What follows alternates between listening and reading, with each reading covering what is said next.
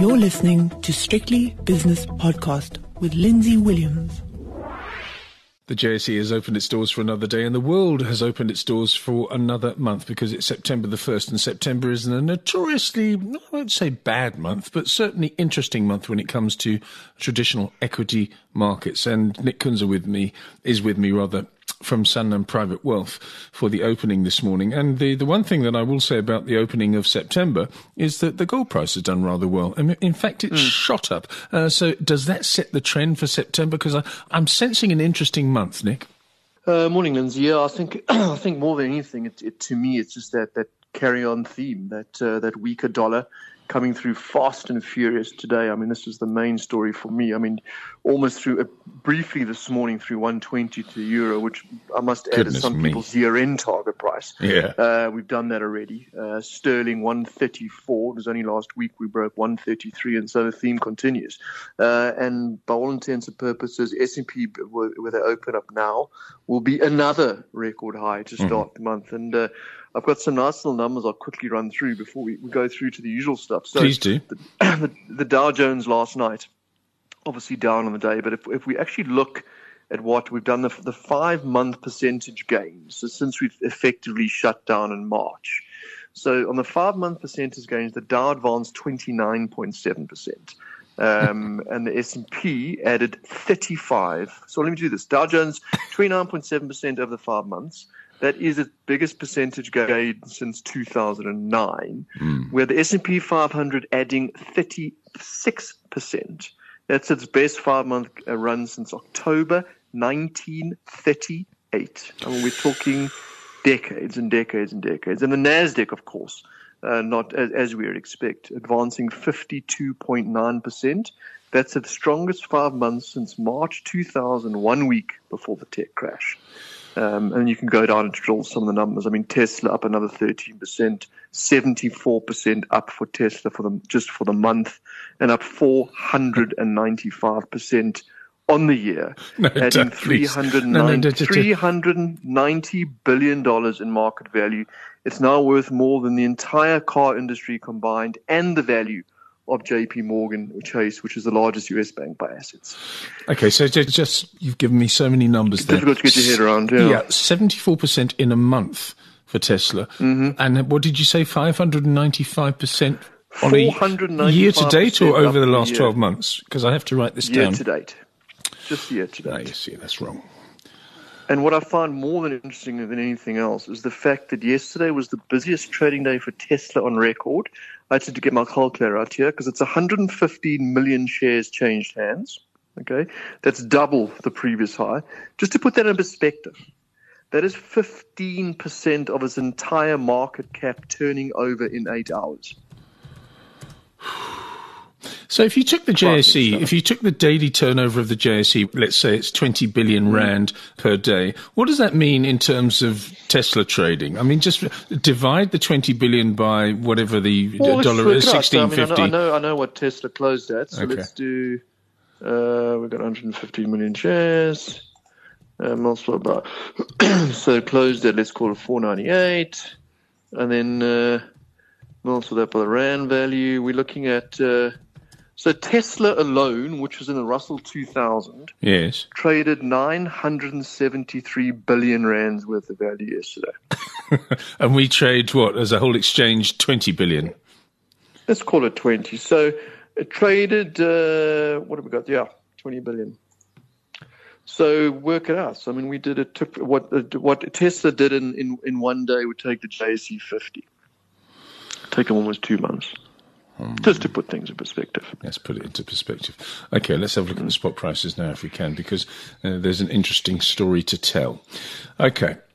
Let's start with the dollar rand. Dollar rand is sixteen eighty. British pound against the rand twenty-two fifty-three. The euro rand is twenty twelve, and the euro dollar is one nineteen seventy-two.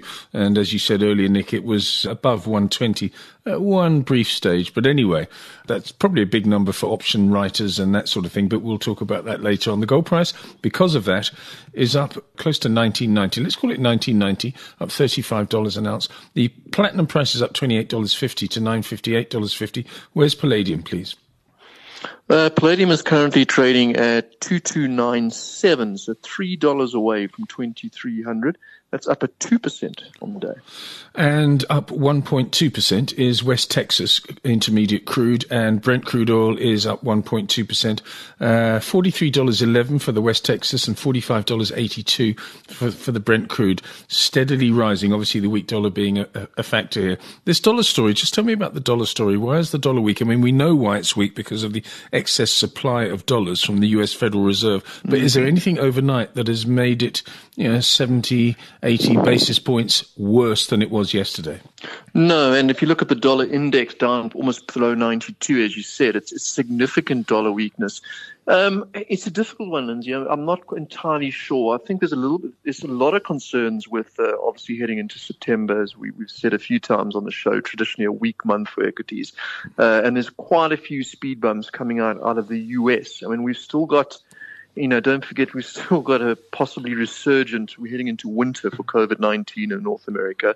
Uh, we've got a stalemate still over Congress and additional pandemic aid, and And also, we've got the U S presidential election race between President Joe, Vice President Joe Biden and obviously the incumbent Donald Trump, not to mention the fact that uh, the data out of the U S is, is looking not as rosy as we're seeing out of Europe. So I get the sense there's a real switch out of out of people in the next few months of, of big asset managers moving things out of U S-denominated assets and, and, and into places like Europe, which is why I think the dollar's weaker. But um, that that's I mean that's my take on it.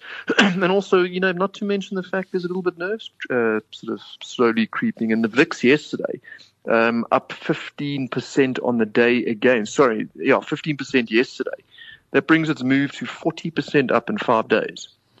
So a lot of people are starting to take a bit of a, a risk-off position um, yes. on, on certainly on U S equities, which would imply also a U S dollar that is weaker. But yeah, so that, just that, go, for me, that's the... Again, there's so many gone. numbers that you're throwing at me. Just tell me again about the V I X. Uh, is it now four or five days that the volatility index, which is a measure of risk, has gone up? Is it four or five days, and how much is the percentage? So it's five days, right? It mm. rose fourteen, let's call it fifteen percent yesterday, mm. uh, last night. So it brings its five-day move to forty percent. Mm. Um, it closed at twenty-six point four one percent. And, you know, historically with equities at all-time highs, historically the V I X should be round about the mid-teens. So it should be fifteen, sixteen percent thereabouts, not twenty-six. Yeah. And it certainly implies that there's Uh, I mean, there's been so many theories thrown around, so many talks about having to sort of people hedge themselves against the the FANG shares, which keep going higher. They can't buy the stock, so they, they, they're potentially buying the upside calls to try to position themselves. But one thing is evidence that the V I X is sort of um, flashing, sort of, you know, screaming red at the moment, to be honest. Yeah, it is. And let's see which one is right, the V I X or the stock market. Uh, Old Mutual came out with its results this morning, interim results to the month, six months ended thirtieth of June. Share price up a little bit. Um, I'm looking at these things, and I, I actually, after the first couple of paragraphs, I, I, I don't, don't get bored, but I just can't quite understand the company uh, because it's so complicated. But anyway, what did you say this morning in your morning meeting?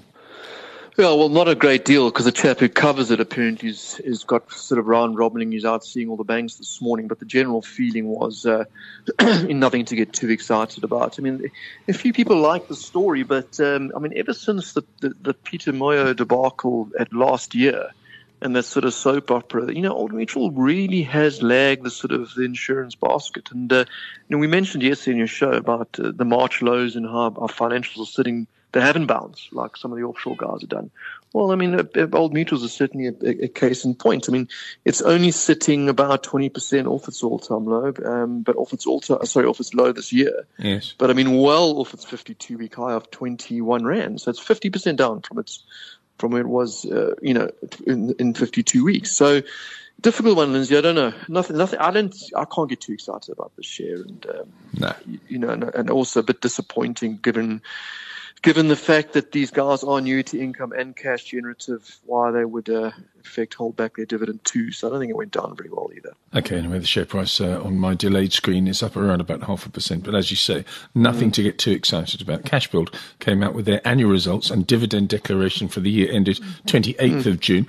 CashBuild has been a fantastic story. I mean, if you'd have been around twenty years ago, you would have bought it at one fifty. And if you'd have gone away for twenty years, you would be now looking at one hundred eighty-one rand share. Yeah, and if you'd bought it back in the lows in March, you'd have picked it up under one hundred bucks. It's up, so you've made, so you've almost doubled your money. No, I think this is a cracking operation. Mm. Really. It's uh, we don't, as, as Sanlam, have exposure to it, but I mean, I do have a few clients who sort of wax lyrical about it all the time, about the management and about how well they're doing, and and and, and I guess management backing themselves up by paying a dividend. I mean, uh, a dividend increase. Uh, what was the final dividend? I think it was seven rand. Was it? What was the dividend? Two and fifty-five. So I mean, a two and fifty-five dividend. Um, on a on a stock is trading at one hundred seventy bucks. It's not massive, but you know, it just shows intent. And uh, year to date, stock's down twenty-one percent. Um, quite a decent the dividend yield, though, almost five percent. So I think this is this is one to watch. I really, as I say, it's only my personal view, but uh, these guys continue to to certainly sort of outperform and, and deliver when when they're expected to deliver. So kudos to them. Yes, okay. And let's have a look at another one now. I know there's a couple of th- this is what I don't want to get into it now because we'll we'll talk about it maybe with David later on. But there's a company called Exponent Limited. It doesn't trade, but it still continues to be on the J S E. It's come out with its results today, audited results for the nine months ended thirty-first of March. Its a trade, last trade was at one cent. So essentially, it's a delisted company. Uh, there's another one as well, Nutritional Holdings Limited, financial results for the year ended February. Um, I mean, why February? I mean, people are coming up with their June results, and this was a one cent share. Surely they should just be they should just be banned from the exchange. I mean, it'll save them a lot of money. Why do they carry on? I don't understand it. You know, maybe there's obligations, maybe there's private equity guys that have backed them, and one of the requirements is you have to be a listed entity. Uh, I don't know. I mean, there's a lot of there's a lot of uh, companies on our J S E who, quite frankly, if I could give them any advice, is why bother? You know, it's, as you said, it's expensive.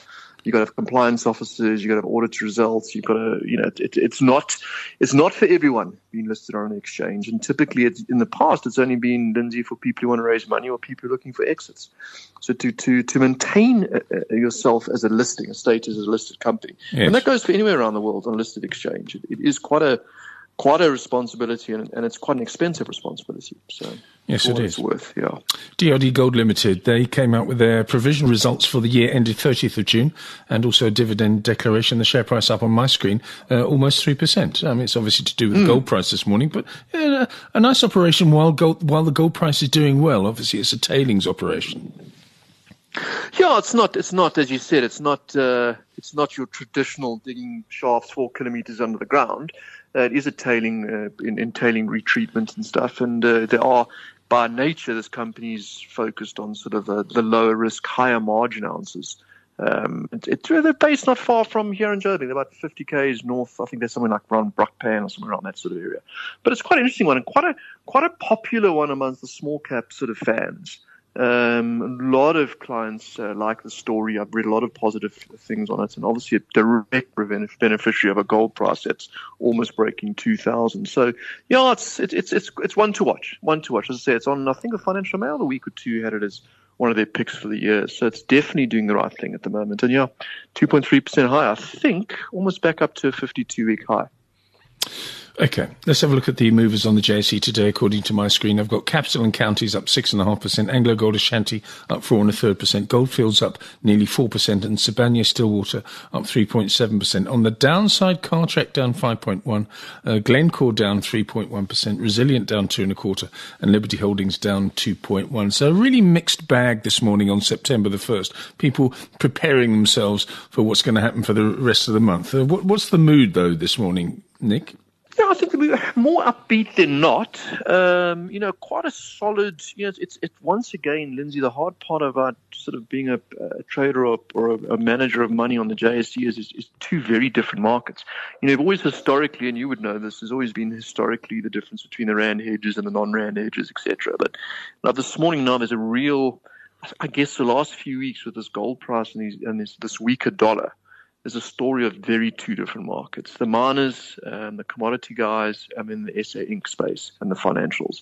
And the one is lagging and the one is pushing up to fifty-two-week highs. So two very different markets on the J S E. But overall, I think quite a positive mood. Uh, we, had a, we had a lot of feedback last night. I don't know if you picked up the news feed where you are, but um, certainly out of the N E C. Sounds like the A N C, Mister Ramaphosa, sort of stared down as detractors and uh, seems to be sort of got the N E C behind them, which I think is positive. So as well as that weaker, the weaker dollar, I think the rand this morning completely reversing. I mean, down one point two percent firmer now, sixteen seventy-three. So I think a little bit of positive tailwind for, for S A uh, this morning, um, which I think is a good thing going into September. Very good. Please give me the indices after nearly one hour of trading. Okay, on this first day of September, it's quite a solid start. So F T S E All Share um, up one point five percent, eight hundred sixteen points firmer, fifty-six thousand two hundred ninety-two. Uh, the top forty index, one point six seven percent firmer, back above fifty-two thousand, fifty-two thousand seventy-six. Looking at the financials, they are flat, given that that seems to be the theme the last few days. But drilling down, technology shares up two point five percent, basic materials two point five percent firmer. Even telecommunications getting a bid up zero point two percent. And on the downside, industrials lagging slightly, zero point four five percent. Healthcare down zero point eight nine percent. Uh, and uh, energy shares down almost two percent. Nick Kunze, thank you very much for your time this morning. Nick Kunze is from Sanlam Private Wealth, and he'll be back with me for the five o'clock shadow with David Shapiro later on. And that was the opening. The views and opinions expressed in these podcasts are those of Lindsay Williams and various contributors and do not reflect the policy, position or opinion of any other agency, organisation, employer or company associated with strictly business podcast dot com. Assumptions made on the analyses are not reflective of the position of any other entity other than the speaker or the author. And since we are critically thinking human beings, these views are always subject to change, revision and rethinking at any time. Please do not hold us to them in perpetuity.